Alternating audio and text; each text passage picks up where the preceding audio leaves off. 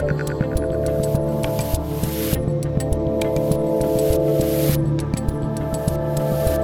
Dave Rubin, and joining me today is the founder of New Discourses and the co author of Cynical Theories How Activist Scholarship Made Everything About Race, Gender, and Identity.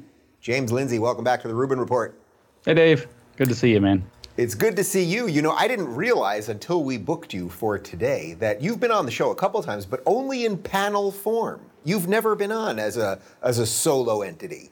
This is That's as good as it gets, huh? Yeah, well, here I am. Let's change that. Here you are. So actually, the first time that I had you on, I had you on with our friend Peter Boghossian, who uh, who everybody knows, and and when the show ended, that was probably about it's got to be a good three years already or so. And when the show ended, I think you sort of still thought you could maybe modify some of this stuff from within the left, and I had kind of shifted a little bit. And when the cameras went off, I said, "Well, you know, James, I sense that the conservatives are going to start liking you, and you might want to go in that direction a little bit because I think you're going to find fertile ground for these ideas." And I sensed you kind of were like, "Ah, I don't want to do that just yet." That's three years ago, and man, it's been a wild ride, huh?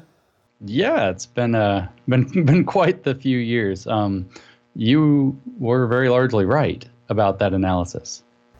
This interview's over. That's all I needed to hear from you. There you go. Dave you Rubin was right.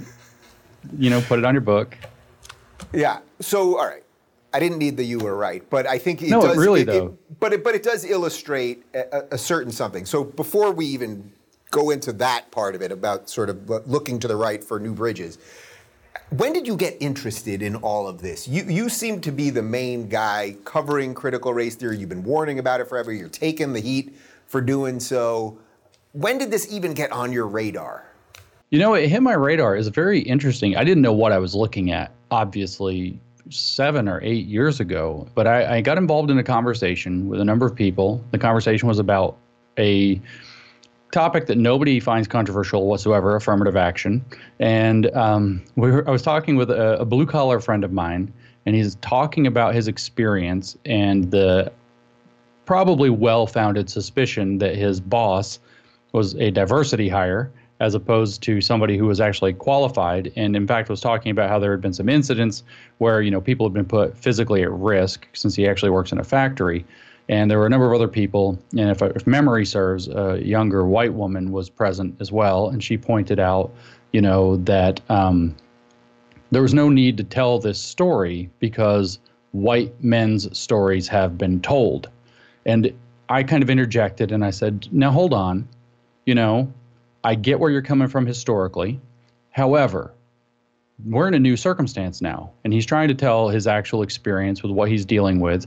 And so the idea that, you know, white working class people are going to be put underneath the dominion of possibly incompetent bosses that were hired for affirmative action or diversity reasons is a new story. And we should be telling that story and hearing that story and seeing what there is to get to the best possible result.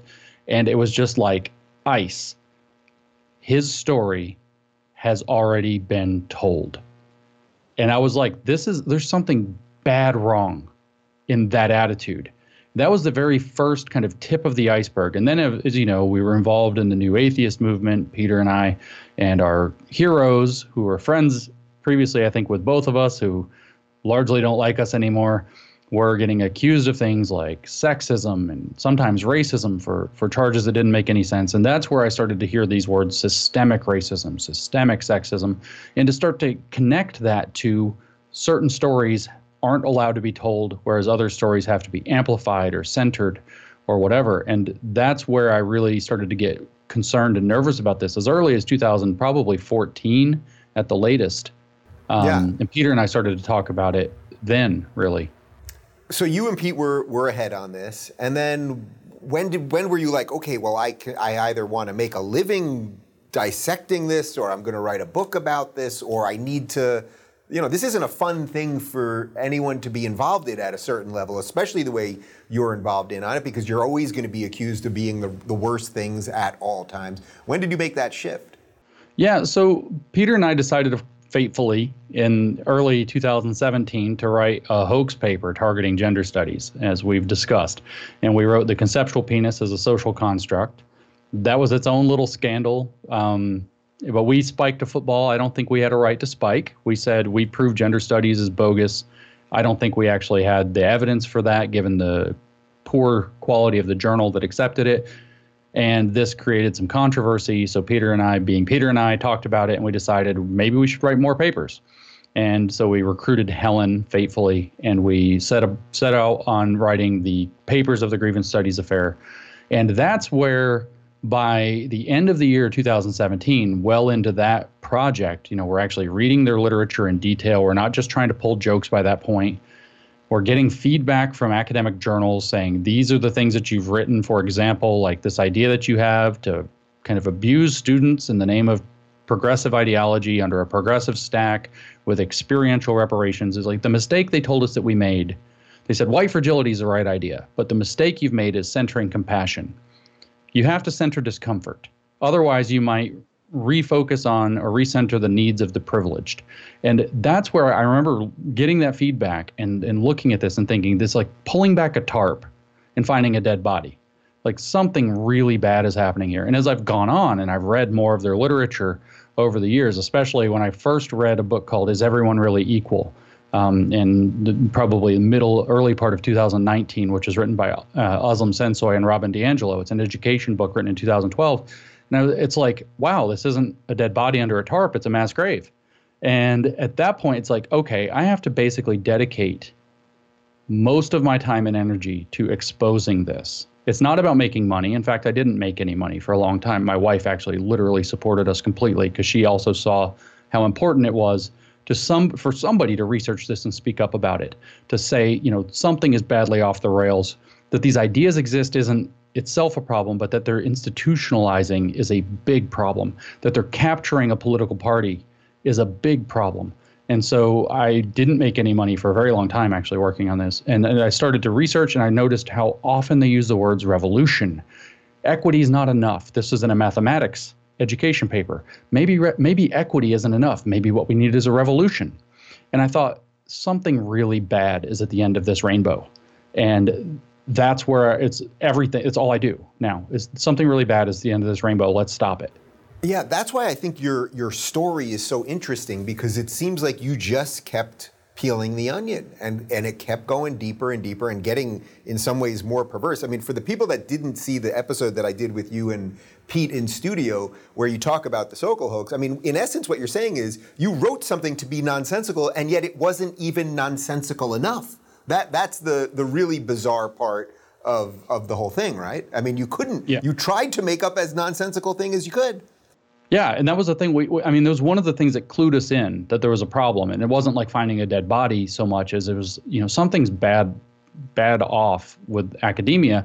Is that every time we'd write a paper and we were all proud of ourselves for how ridiculous or horrifying or whatever it happened to be, we would find something in the existing literature that actually already went further. Right. Like we wrote one paper arguing that the real reason that men participate in combat sports like Brazilian Jiu Jitsu was because secretly their, their society is repressing their secret homosexual urges, and so they have to put those forth in a in a reasonable, you know, a male acceptable way. So they have to beat each other up, and that's the only way they can possibly express their desire to hug on and wrestle with other men and get that touch.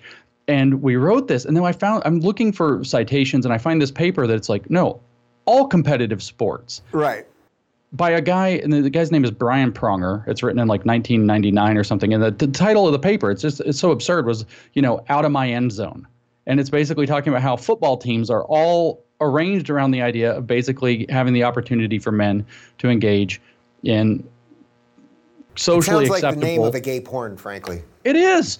I was like, I mean, well, that, that made for a lot of fun for us, of course. You know, we end up titling a paper, you know, um, uh, in through the back door, for example, you know, about sex toys and all of this. So, I mean, it opened up a lot of doors for fun, but it's like every paper we tried to write was there was already something that took it further. We said this one sport, and they said no, all sports. And can you just you know? explain for the people that didn't see that interview? And again, we'll link to it down below so people can really get an hour on the on the entire paper hoax that you guys did. But can you just explain the Mein Kampf piece of this thing? Because I think that if people aren't getting how absurd this all was, that pretty much puts the nail in the coffin. Yeah, especially in light of the papers that have come out recently, you know, where they're comparing whiteness to a parasitical ideology of dominion and whatever. It's like, yeah, so we we're, we're, we, we, we had this idea that it would be brilliant to take some horrible thing from the history and just rewrite it as intersectional feminism or whatever. And so it struck eventually that, you know, what is kind of this, you know, the iconic horrible thing of history is Mein Kampf. So let's look through Hitler's autobiography and political manifesto and see if we can find anything. So I'm reading this book for the first time in my life, and it's shockingly bad in all regards. And you know, you read chapters one through whatever, and it's him whining about his life, and then he gets, you know, well, here's all my enemies, and he's railing on the communists, and he's eventually chapter 11, he's railing on the Jews, and then chapter 12, I turn the page, chapter 12, it's like we need a movement. You know, here's the answer: we need a movement. And I'm reading this chapter 12 and I'm like, wow, that's very useful. I can use this.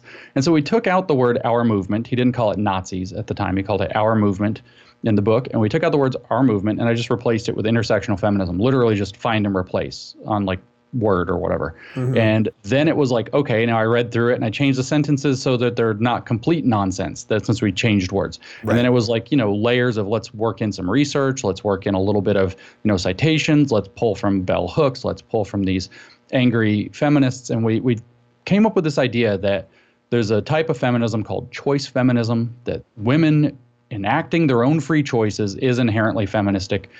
That is something they actually hate. The intersectionalists hate this freedom of choice. They are they're not big on freedom of choice. Mm-hmm. So that's not real feminism. That's selling out solidarity. So the whole thing became, which is what Hitler was as, asking for in that chapter, because he's got like, you know, you have to get rid of all of your, you have to subordinate your will, no half measures, blah blah blah, you know, and all for solidarity to our movement. So it's like, so we just rewrote this thing as intersectional feminism. We thought there's no way anybody's going to take rewritten Hitler as feminism we sent it off to a journal, a feminist theory journal, and they peer reviewed it, which shocked us. And they sent back some suggestions to improve it. So we improved it. And we sent it off to another journal because they did not accept it. And it was a feminist social work journal. And they did accept it. They did accept a rewrite of Hitler's solution to his political enemies in solidarity as uh, and we kept you know his bad mood his we'll, we'll just call it a bad mood. Yeah, we kept that there. mood, yeah. yeah very bad mood. Um, we kept that, that that that grievance that anger in and wrote this railing on women who believe that making free choices represents the goal of feminism and that they're selling out their black sisters for example. And it was accepted by a social work journal which shocked us beyond any level of being shocked at which point we knew, you know, something really bad is going on here. Yeah, little did you know where we'd be, you know, just two years later, because it all seems to have burst forth in a much more perverse way. So, to get to where we started for a second, when I said to you, oh, you're going to find common cause with some of the conservatives and it's going to be a little scary and all that, can you just tell people, because I think for people that maybe only know some ancillary little thing about you, you well i don't want to put any words in your mouth but you were sort of you used to be just uh, like sort of a nominal liberal something like that? Like you're yeah. not a, you're not a political radical in any way. That, that's the irony. Yeah i'm i'm not. In fact i still describe myself on twitter to many people's chagrin so it's a little troll going on there too as apolitical I don't mm-hmm. actually find politics that interesting. I mean, I don't really care what Joe Biden's up to. I'm, i just don't find like, oh, Democrats said this, Republicans. I don't find it interesting. So in that regard, I really am apolitical. I definitely, you know, kind of morally and politi- uh, like policy wise, and tilted to the left. I'm largely not in like the the strict sense that you would see from the Libertarian Party, but I'm largely libertarian. I just want people to do what they want to do, leave people alone for the most part, and let's try to organize a society that kind of works around that as a basic principle. And so I've never really been terribly radical. I did lean left for sure, and I was always a little bit annoyed um, with conservatism overall. I don't think I, I don't I still don't think I am conservative in the older meaning of the word um, I'm definitely not, you know, if you went and read some particular, you know, political treatise on conservatism, I'm going to disagree with quite a bit of it. At the same time, I find a lot of sympathy for the arguments of preserving something that is worth preserving or conserving that. So, yeah, I was definitely not a radical, definitely kind of middle of the road, average every day, liberal left kind of guy, and I was I was genuinely, like you said, apprehensive. It, it's a kind of an understatement to work with conservatives in a significant regard, um, which has been really an interesting experience because they're exactly the opposite of what the leftist propaganda had told me they would be like all right, the time. Okay, so let, so let's do that then because flash forward a couple years and suddenly I believe it was last December, so December 2020, it was the one speaking gig I did in all of 2020, public speaking at least in front of a crowd. I probably same for you. I bumped into you at Turning Point USA. Uh, this is obviously Charlie Kirk's event. It's it's a in essence a well, it's a conservative uh, movement, obviously, but it's very linked to well-known Republicans and all that. And that's where I was like, ah, James, look at this, look at you, two, three years later. What what have you found as you've talked about critical race theory, as you've exposed this stuff?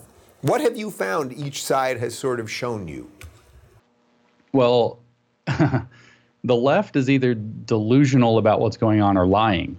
There's no other way to put it. They they claim that people haven't the people that criticize critical race theory, for example, haven't read it.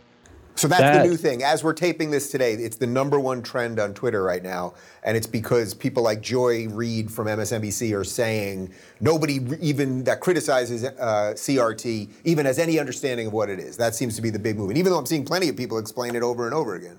Yeah, I, I, don't think they've read it. Or if they have read it, they've read it with kind of these rose colored glasses or without an understanding of what the specialized language actually means. You know, you order you read a word like democracy and you think it means something. Oh, I know what democracy means. But if you don't understand that in a liberationist paradigm that it's not possible to have a true democracy till everybody is equal. In other words, till communism is is achieved, it's it's a loaded word. So they don't understand that a lot of the words in these things are loaded and they were intentionally loaded. The right, however, has been a bit um, facile in its analysis of critical race theory. So it's been very helpful, you know, or very good for me to be able to help them understand it at a deeper level because for them, they've just been saying socialism. And while that's some percentage truth, 20 something maybe percent, I don't know how to qualify those things, it's not the whole story. It's not the whole story by any stretch.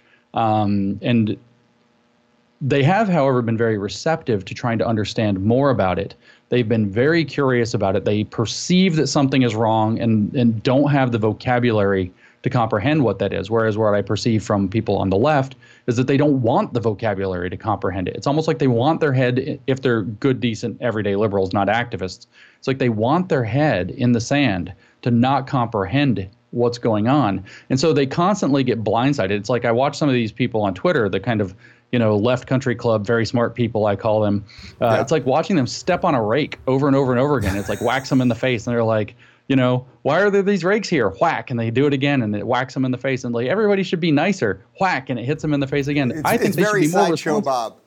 It's it is. It's really it's really horrific. Um, so I feel like there's this very deep, you know, desire to learn more and get it accurate among most conservatives, whereas others are just kind of like no, it's socialism, the end. And then on the left, there's just straight either delusional ignorance or lying about it, which is shocking. Has that changed your feelings on what a liberal is in a way? Because to me, it exposed a fatal flaw in liberalism that I did not want to see. It doesn't change for me what a liberal is in the kind of classical philosophical liberal sense. What it changes for me is people who identify as the liberal label have they're largely a country club. They are largely almost at this point a cult that want to believe and have a social identity baked into being left of center, um, to where upholding that social identity becomes much more important than the truth. So when you talk about actual classical liberalism based on Enlightenment rationalism, the truth is supposed to be the North Star uh, for almost everything. And so they have diverged, and it, it literally is a country club mentality or yeah. a social identity mentality that has captured an enormous swath of that population to the point where it's like I've had conversations with family members and they say things like, "Oh, well, I really like what that Ron DeSantis says, but he's a Republican, so I could never vote for him." And is that's the entirety of the analysis is that they don't want to look bad to their mm-hmm. oh, this is we only ever vote Democrat friends or whatever, and it, it's that is disgusting. That's something I never would have identified with or respected even in somebody even several years ago when we were having that conversation. Right. Well, and it's and it's anti-liberal. It's anti-liberal. It's, it's, it's, anti-reason. Right. That, yeah. That's the point. So so as you then were talking about this publicly, then you start getting invited to these turning point things and uh, onto other, uh, let's say, conservative-leaning shows. And then you go on and you, I've been, I've watched enough interviews. You, you talk about being an atheist. You talk about some of the differences you have as you're unpacking all the CRT stuff. And it seems to me nobody cares, which is very much my experience. No, I actually end up having really interesting conversations with people who want to learn more about my perspective. If I were trying to be subversive, which I have no real interest in doing, but it, it's much more effective to be making friends and coming in in good faith rather than just attacking because they actually want to hear my perspective. Oh, I'll think about that rather than, you know, shut up, libtard. Uh, you know, it's been a very different experience. I've had nothing but a very welcoming, friendly, kind, interested experience as I go along because I'm trying to offer them something that is of value to speaking vocabulary into their experience that they, they, they know something's wrong and they don't know what and I found nothing but acceptance. Actually, I mean, what a big red pill experience for me. I, I went to CPAC in 2020. You know, so obviously let me get my devil horns out. Um, yeah. But I went to CPAC and I didn't know what to expect. I didn't really want to go, but I was in DC and I thought, you know, let's pop over for a day, see what's going on. I went one day just for the afternoon. I didn't make a big deal of it. I wasn't part of the conference. Just wanted to walk around and see. And I expected, you know, I was going to walk in from leftist indoctrination. I expected I was going to walk into like the whitest room in the world and all of, you know, all of these things that they've said. And it wasn't that.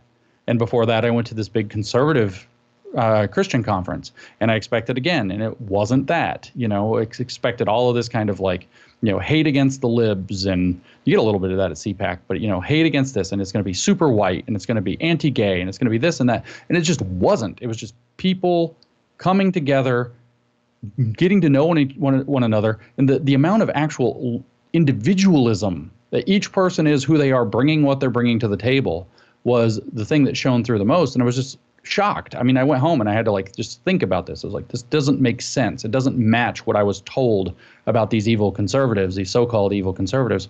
And then that's, you know, once you start realizing how much you're being lied to, bricks start falling out of the wall real fast. Right, you start seeing it everywhere. You see a little bit of it, and then there is no there's no middle ground. Then you just kind of see the lies absolutely everywhere. What about on the religious side? Because I know for a lot of my liberal friends, uh, those very smart people, as you call them, uh, whoever will still talk to crazy guys like us, um, one of the they seem to have two things that that just fully stop them from shifting into what I would say is a more cohesive reality. One is abortion, and the other is belief. Uh, mm-hmm. The abortion one, we could, if you want to go into it, we can, but I think we don't have to do that much political stuff. Uh, but the belief one, I think, is really interesting because you go into these conferences and suddenly you have you're being invited by Christians, by believers, and here they have an atheist telling them about the thing that's in essence destroying their church. And that's the that's the reason, right? There's this thing destroying their church, and I remember the first couple of times I got invited to these you know, I was hesitant. I didn't know what I was going to step into. And what I found were people who it was I, I don't want to put myself on too high of a of a pedestal here, but it was almost like I was their doctor and they're saying, you know, our church has cancer. What's mm-hmm. happening? Yeah. Can you tell me what's happening here? And I sat down with some some actual fairly significant leaders of faith, you know, in private settings, both private and public settings, and just talked them through, you know, this is what it is. This is what and again, that very welcoming, we we brought food for you. Come to our house. My wife's making food. We're going to have a dinner together. You know, and I thought this is very interesting. I'm of course going to be respectful. I'm not going to like go into like a full like atheist tick and just start arguing with them when they've invited me and we're not that that's not the purpose so then i was like you know what they're gonna they bring their faith into everything so it's like i'm just gonna listen to them about their faith i'm just going to talk to them like i'm not gonna just pretend I'm going to be who I am, but I want to listen to them and understand the world the way they understand the world. Like, okay, you know, articulate this for me. What does faith see within critical race theory? What does what does it see about the brotherhood of man? What does it see about imago Dei? Let's talk about these things. And I just had some very prominent people of faith, both Catholic. I think we're both friends with Bishop Barron now, mm-hmm. uh, and and Protestant just lay it out for me. And I, instead of arguing when they say some faith-based thing, I was like, well, I'll listen. What a what a radical concept, right? And I was like, well, this is I don't agree with all of the presuppositions behind this, but this is a way to understand the world. And as a matter of fact, it's a good way to make sense of a lot of things in the world. And so I feel like it's actually deeply enriched my understanding of people, of each other, of humanity, but also of the issues that we're facing in the world right now and what it takes to stand up to them and what it takes to um, find what it you know what is it inside of you the moral fiber inside of you that you have to have to be able to resist a ultimately communist demoralization. And has this changed uh, your feelings about belief in any way for you personally? I'm much warmer to the idea of people believing. It hasn't changed my belief uh, I very much like to draw off of the lessons. I love to sit and listen to pastors or priests speak and tell the lessons that they draw from their scripture or from the philosophy around their scripture or from the history. Um, I think there's a lot of depth and value there. I'm very interested in hearing it. I still would be in the you know great repository of wisdom, but not literally true category. Um, but it's been very enriching as another perspective another way for me to look at the same questions that we all kind of grapple with in life. Uh, and I, I feel it hasn't changed my belief underlying. I'm still an atheist, but it's been, I think, enormously enriching to how I think about the problems of, of navigating life and society and, and, and you know interacting with one another. So I think, but correct me if I'm wrong, you came up with the term crypto woke related to, to these. Was that yours originally? Yeah, crypto as far woke? as I know. Yeah, basically these people that like kind of get it, but then they refuse to do all the measures to defend themselves against it, which is sort of what you're describing of the of the modern liberal, let's say. Um, can you can you just unpack that a little bit more? Because I think if we can if we can break those guys, whoever is left, that that could be the key here. Yeah, I think it to is moving the key. whatever's actually. left of the middle. Sure, and, and this is the thing. I realized right before the election I got invited to do a long podcast episode with Bret Weinstein and Jesse Singal and to talk about, and we were going to represent three positions in the election. Bret was going to vote neither of the two major parties. I had decided and declared that I was going to vote for Trump, and Jesse, of course, was going to vote for Biden. We were going to hash out our differences in what he called a unity campfire. And in the process of listening to Jesse defend his desire to vote for Biden over the course of a couple or three hours, I realized that these people that are rationalizing woke ideology are a major problem. Now, crypto woke is a pretty stinging term, so I don't really want to apply that as injudiciously as sometimes the fray on Twitter implies. Crypto woke would actually imply that they are faking it. Mm-hmm. Um, I don't think, for example, that Jesse is faking his beliefs. I think he's just, just, just to be clear for people that don't. He's a writer for New York Magazine, or yeah, something New York Magazine or New Yorker. I, I get confused between these things frequently. Yeah. New York Magazine, I think he's got a book. He's he's a I've had dinner with him. He's a genuinely nice guy to spend time with, as far as I can tell. But he just doesn't get it, and he's quite well, he's, vicious he, on yeah, social and, media. Well, I was going to say he said some absolutely horrible things about me. I've never engaged with him other than to call him out on the things that he's called me. I'm just putting that out there. But no, in any event, fair you're enough. having this conversation with him. No, so yeah, um, and I realized these people who are rationalizing this are the what they called the useful idiots uh, back in Soviet times mm-hmm. are the people who are they they they what's the right word it's not whitewash is a word I want to use but they they make it they make this very radical ideology seem safe and acceptable to normal people who read outlets like New York Magazine or the yes. New York Times or the Atlantic and they I don't some do it probably willfully and they are genuinely crypto woke. And then other people do it just not realizing. They i think the mentality is and i've heard this from them many times is they can't really mean what it actually says. I can read to them a piece you know critical race theory calls into question the very foundations of the liberal order, including equality theory, legal reasoning, enlightenment rationalism, and the neutral principles of constitutional law. And they seize on, well, it just calls it into question. They can't really mean that they want to undo those things. They just call it into question. And then, you know, I say, you know, another quote, this, that quote, by the way, is in the first paragraph of Critical Race Theory and Introduction. Another quote from that book is, you know, critical race theorists are highly suspicious of another another liberal mainstay, namely rights. Mm-hmm. Highly suspicious of rights, and they say, oh, they're just highly suspicious of.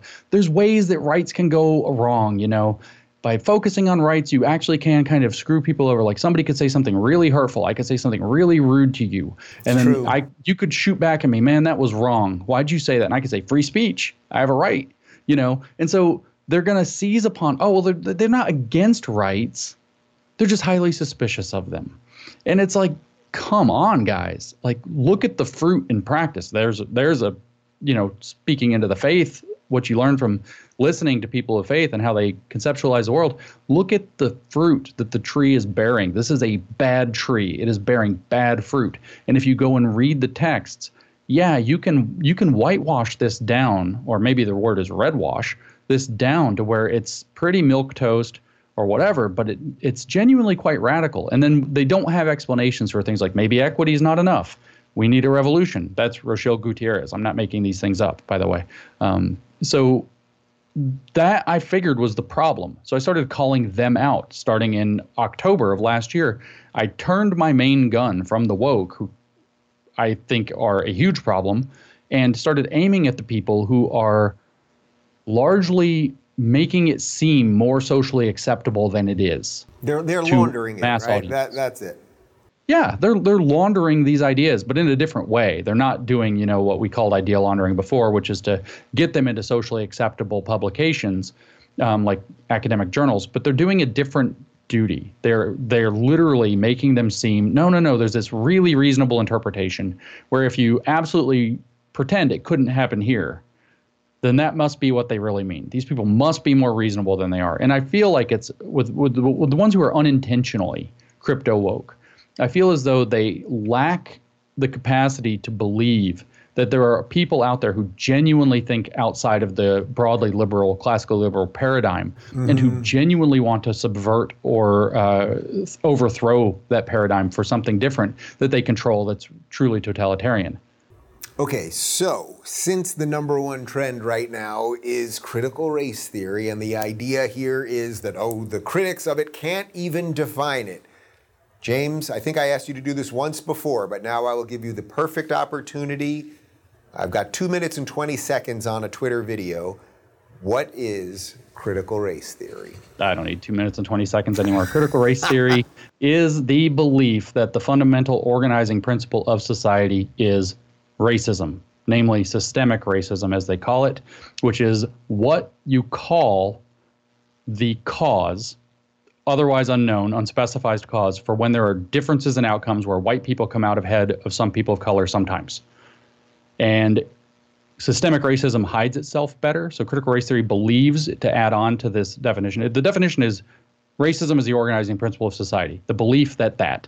But to add on to that, they believe that when you tackle racism, it doesn't improve. You can't actually get over racism. It's very tricky under a doctrine called interest convergence that leads it to hide itself better, to put a better mask on, to cover itself up better. And so racism doesn't get better over time. It actually is permanent and becomes worse because it's more insidious, it's more hidden.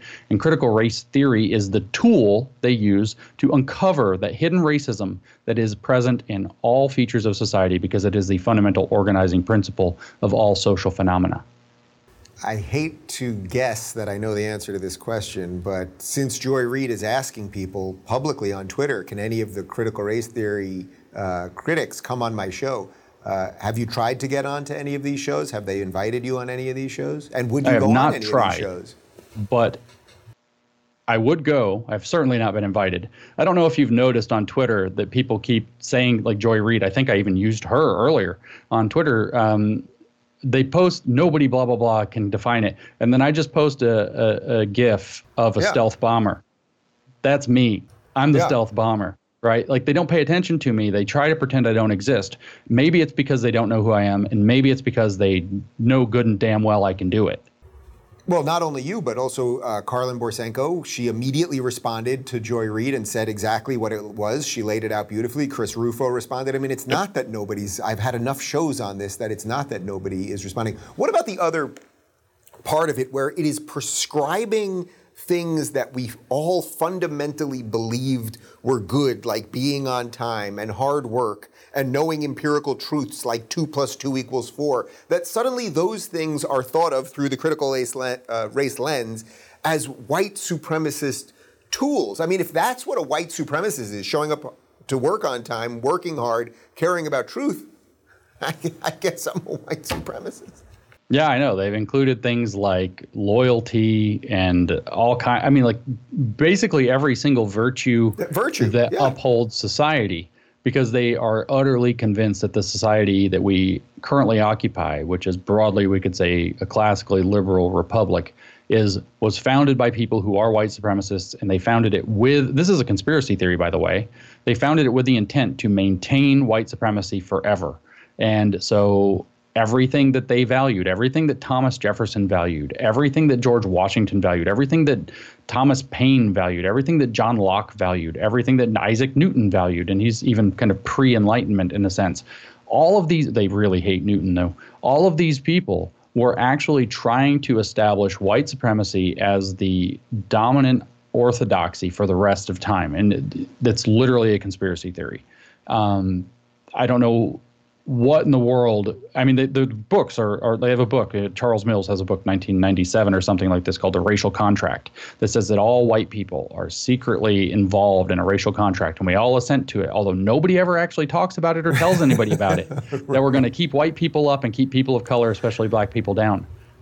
Do you, some, do you sometimes admire it for, for sort of like the conspiracy behind it, like how sort of it all encompassing it came to people? You know, we played the clip, I know you saw it too. We played the clip of Marc Lamont Hill's show when Chris Rufo was on, and Marc Lamont Hill lays out a question that just on its face makes no sense. He's saying to Rufo, Well, tell me what you think about being white, is why being white is so great. And that's not Rufo's intention. His right. intention is not to be racist, but it's like even in Rufo's answer, which was quite good, you could see there was n- there was literally no nugget of truth that Lamont Hill was going to be willing to accept. Yeah, I mean, the, it's it's like a highly evolved virus, frankly, and in the sense of like I, that's why of, I keep comparing it to Alien. It's Alien. You got to admire it yeah, it's like yeah, stepping back and looking at it from that perspective, it's like wow, it's really figured out if in the virus metaphor, which I use liberally because they have a paper called Women's Studies as a Virus. They published in 2016 where they say that the ideal way to think of themselves is as a virus, for instance HIV, Ebola and SARS, those are the ones they name, or a virus that causes cancer because cancer represents true transformational change, so therefore cancer good, where cancer, that's their that's their argument. If you look at it from that, though, to see how it's exploited the receptor sites of liberal society, but also even, you know, like religion and conservative society, like that's going to latch onto that kindness, that respect, that charity. It's going to force you to be kind. But then when you say, well, you need to be kind in return, they say, well, you're, you're forcing me to participate in your regime. Mm-hmm. Right. And the way that it's been so successful at latching onto those receptors, like, oh, well, I want to hear your argument. Give me your best argument. Let me hear you out. And then the second you turn around, they say, oh, well, your argument is based in trying to maintain your privilege. You know, there's something, you know, from the virologist's perspective, mm-hmm. perversely beautiful to behold in this. But um, this is a matter of great interest, I think, for psychologists and to, to start sorting out over the coming decades if we, we survive this as a civilization. It's hard to respect in the kind of direct sense, though, because it's patently evil. It's blatantly racist. It's blatantly destructive. It has nothing to build. Look at, for example, the brand equity of Harvard University. I just saw the article in the Wall Street Journal that said, I won't hire Ivy Leaguers anymore, which I predicted, yeah. by the way, in a conversation with Yalies a few months ago. I was like, it's only a matter of time. I wouldn't hire an Ivy Leaguer right now. I, I wouldn't either.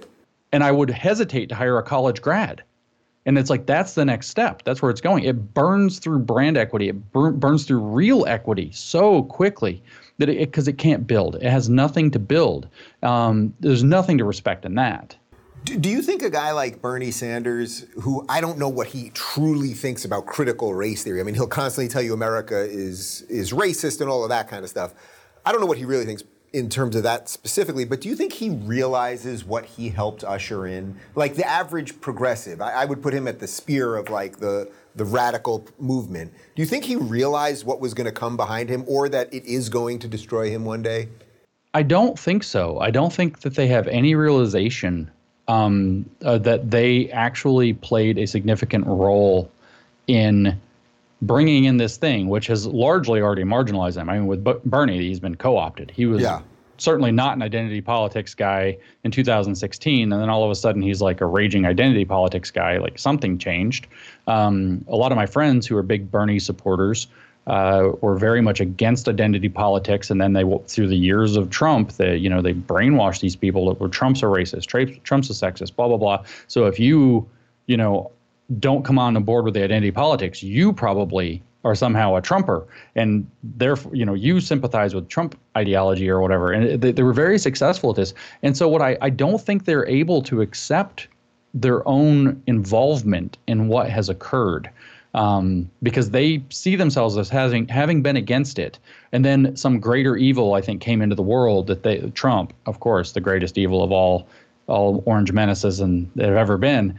And they have to I, I seriously i think it cooked their noodles man. I don't think that they're seeing things straight because the orange man bad is just such a center. It's like a it's like a, not a black hole but like an orange hole that just bends all the light rays around it and they can't see straight. Right right right. That's like interstellar. You can't see on the other side of it kind of thing because it's sucking the light yeah. through. Um, what else? What should the average person know? Like, like for the average person that doesn't want to fight about this all day, but what do you, what do you think the average person can do? Because that seems to me is the answer, and we're seeing more and more of it. By the way, every day now, there's a viral video of a mother at a conference fighting the teachers, fighting the administrations. I don't want to teach my children to be racist. I don't want to teach my children that they're bad because they're white. Or I just saw one this morning of a black mother saying, I don't want to teach my children that they're damaged because they're black all things that a sane person would agree with. What do you think can be done for the average person, or by the average person? The, av-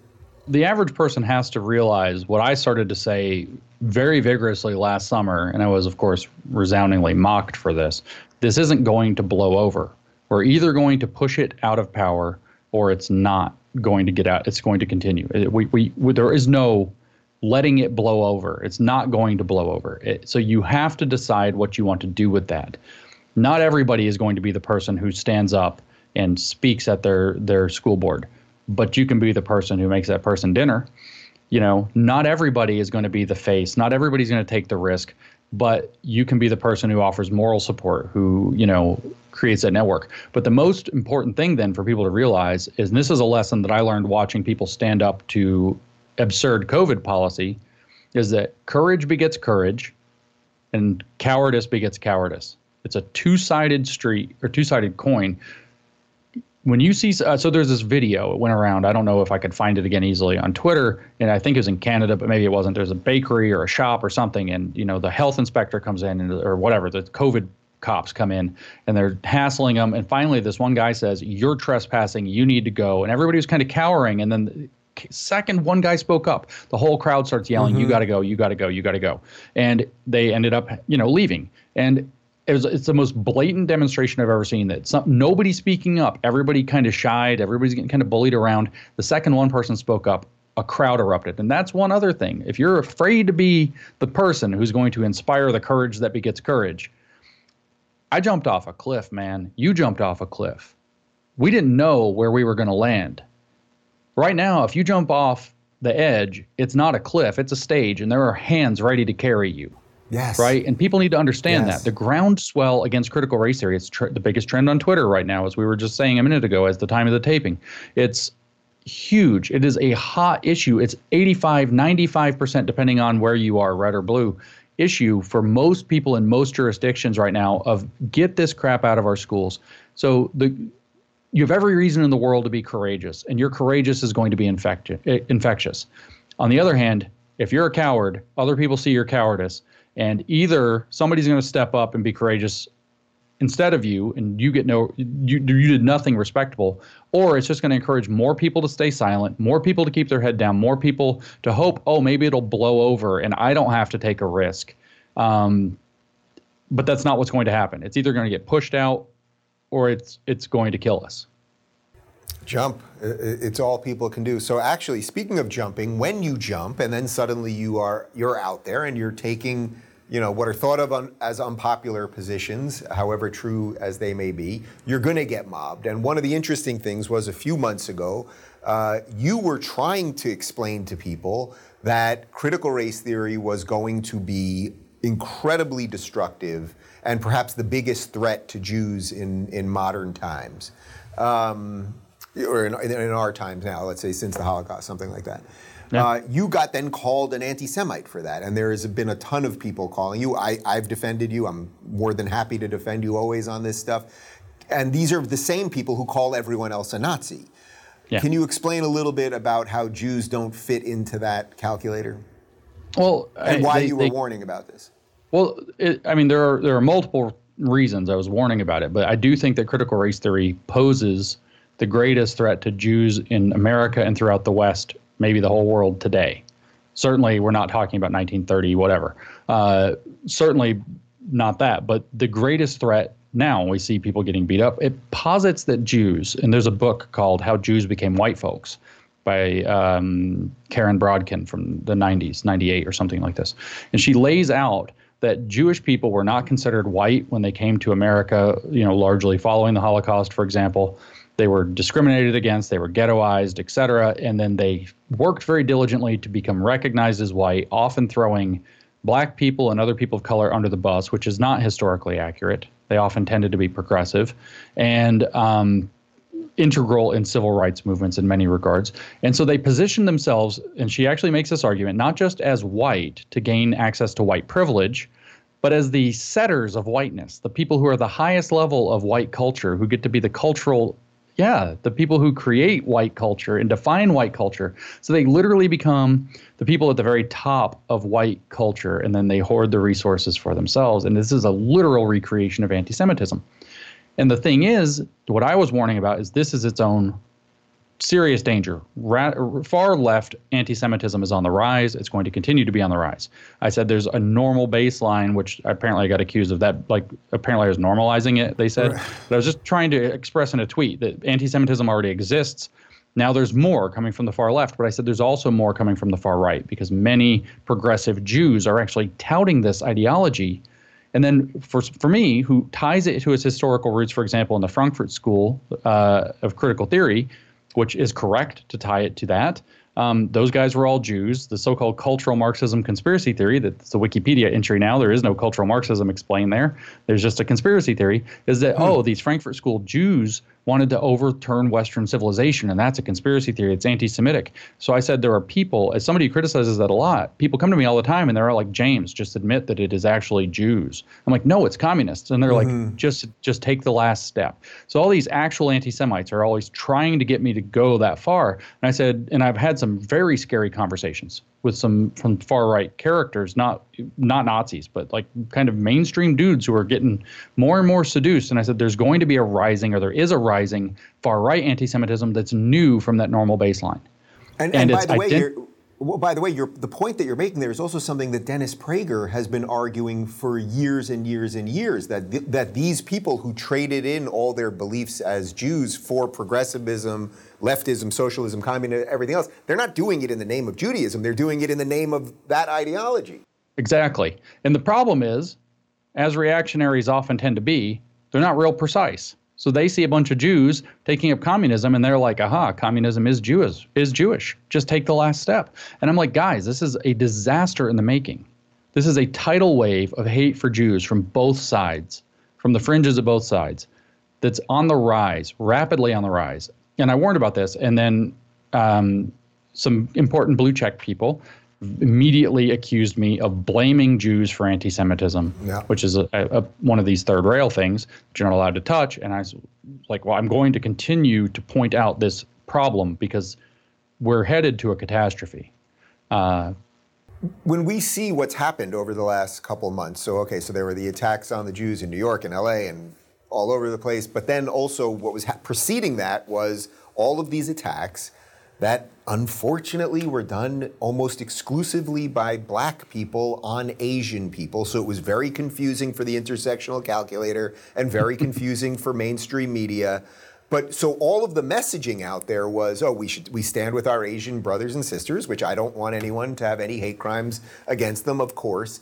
But they could never really say who was doing it.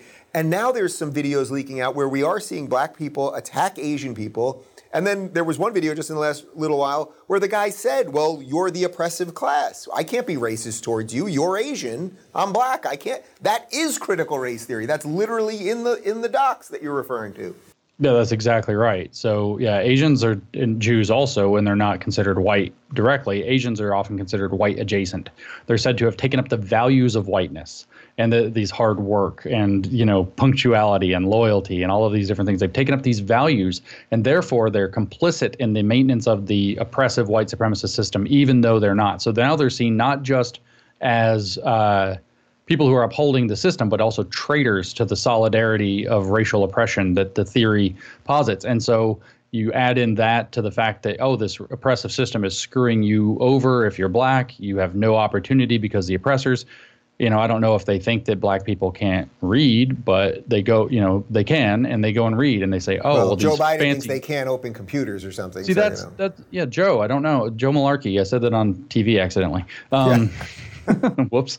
Um, no, but it's it, they go look and they say, you know, well, all the opportunities in education are being stolen because of whiteness, and they're excluding black people and they're stealing it from black people. And then go look at the statistics and see these advanced high schools are seventy percent Asian, and it's like it's not that hard to figure out who you're going to get jealous and mad at, right? And then when you add in the fact that you have economically depressed and stress and the COVID and the crime and everything else is rising and all these stresses are rising, mentally ill and criminal people are being like just let off in these Democrat cities. It's only a matter of time you're going to start seeing violence, and that violence is going to happen along predictable pathways where there's scapegoating.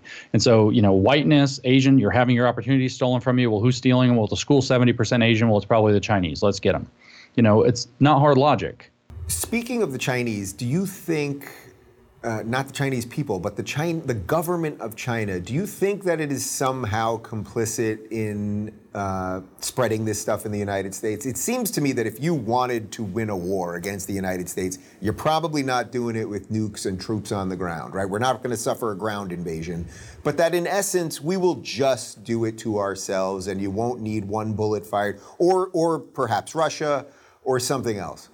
Well, it's certainly the case that the Chinese understand the dynamics of a cultural revolution.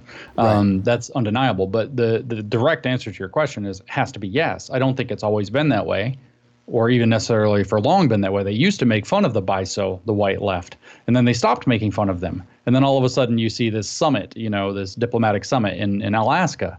And what are the Chinese hitting our our American diplomats with, and they have no defenses to. It's oh well, you guys are systemically racist. And what do you see their you know their propaganda accounts on social media constantly hammering? Oh, you guys are systemically racist. We're not going to listen to the to the West because there's no or to America because there's no moral authority because of its systemic racism problem until they fix it. Meanwhile, of course, very famously, they have like commercials where the Chinese girls washing the black guy Asian in the washing machine with soap. You Right. know, it's like they're not exactly great on that issue themselves. So certainly they're aware of it. Certainly they are fueling it. Certainly they have been throwing money at things that uh, have gone down this path. Um, and certainly they would understand that it will weaken America from within. The strategy, broadly speaking, is what's known as top down, bottom up, inside outside. So if they can infiltrate on the inside and weaken something from the inside, outside pressure can then crush it. So that's that aspect of it. And they would understand political warfare and these strategies extremely well. I mean, they wrote, the, Sun Tzu wrote the book on this stuff 2,000 years ago or something. Yeah. All right. Last question for you. You've you've given me the okay. You got to jump, and there's going to be some some hands to catch you.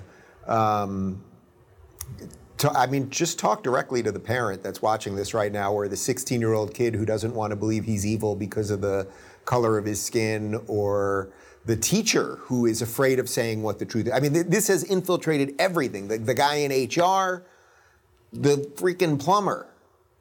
Feel free to talk directly to them. I got some bad news to start with, and then we'll get a little more encouraged. Um, you actually have to learn a little bit about this. You're you actually are going to have to go read at least a couple of pages of critical race theory to defeat that argument that we hear from Joy Reid or whatever that the people criticizing it don't know what it is. Luckily, if you start with some of the basics, it's not that hard. You have to get the gist. Now, the bad news is over. You do have to become educated and informed. That said, you're not racist. They are. They don't have the argument. You do. The evidence is not on their side, it's on yours. So they don't have the evidence, they don't have the argument, they don't have the moral high ground. You do have all three. You have the evidence. If you go look where they're implementing these diversity programs, companies and schools are doing worse. The evidence uh, racism is on the rise. We see these problems arising in our cities being justified along the lines of these doctrines. You have the evidence. You have the argument. It's not hard to see through how their argument is actually completely bogus that, oh, we're going to overcome racism by putting more social significance into race and intentionally making the white race a negative thing and applying this uh, imposition of, of racial identity on everybody in this kind of very um, politically active way and turning everybody into political activists instead of you know educated, uh, informed, active, interactive citizens.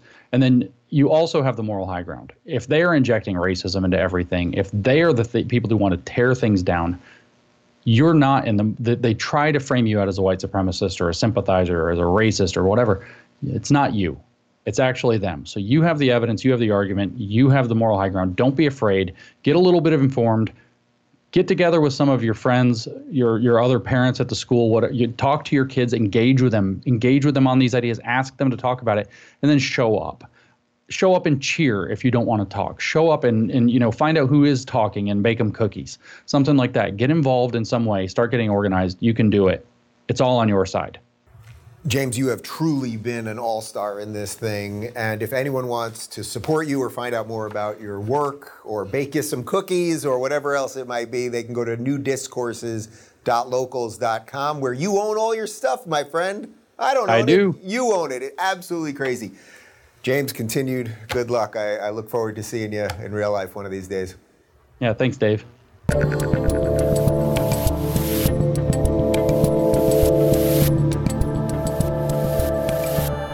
Thanks for tuning in, everybody. Be sure to subscribe and rate this podcast. And don't forget, you can watch my direct messages live on Blaze TV and YouTube every weekday at 11 a.m. Pacific, 2 p.m. Eastern. And of course, if you want to connect with me personally and get early access to my sit down interviews, join RubinReport.locals.com.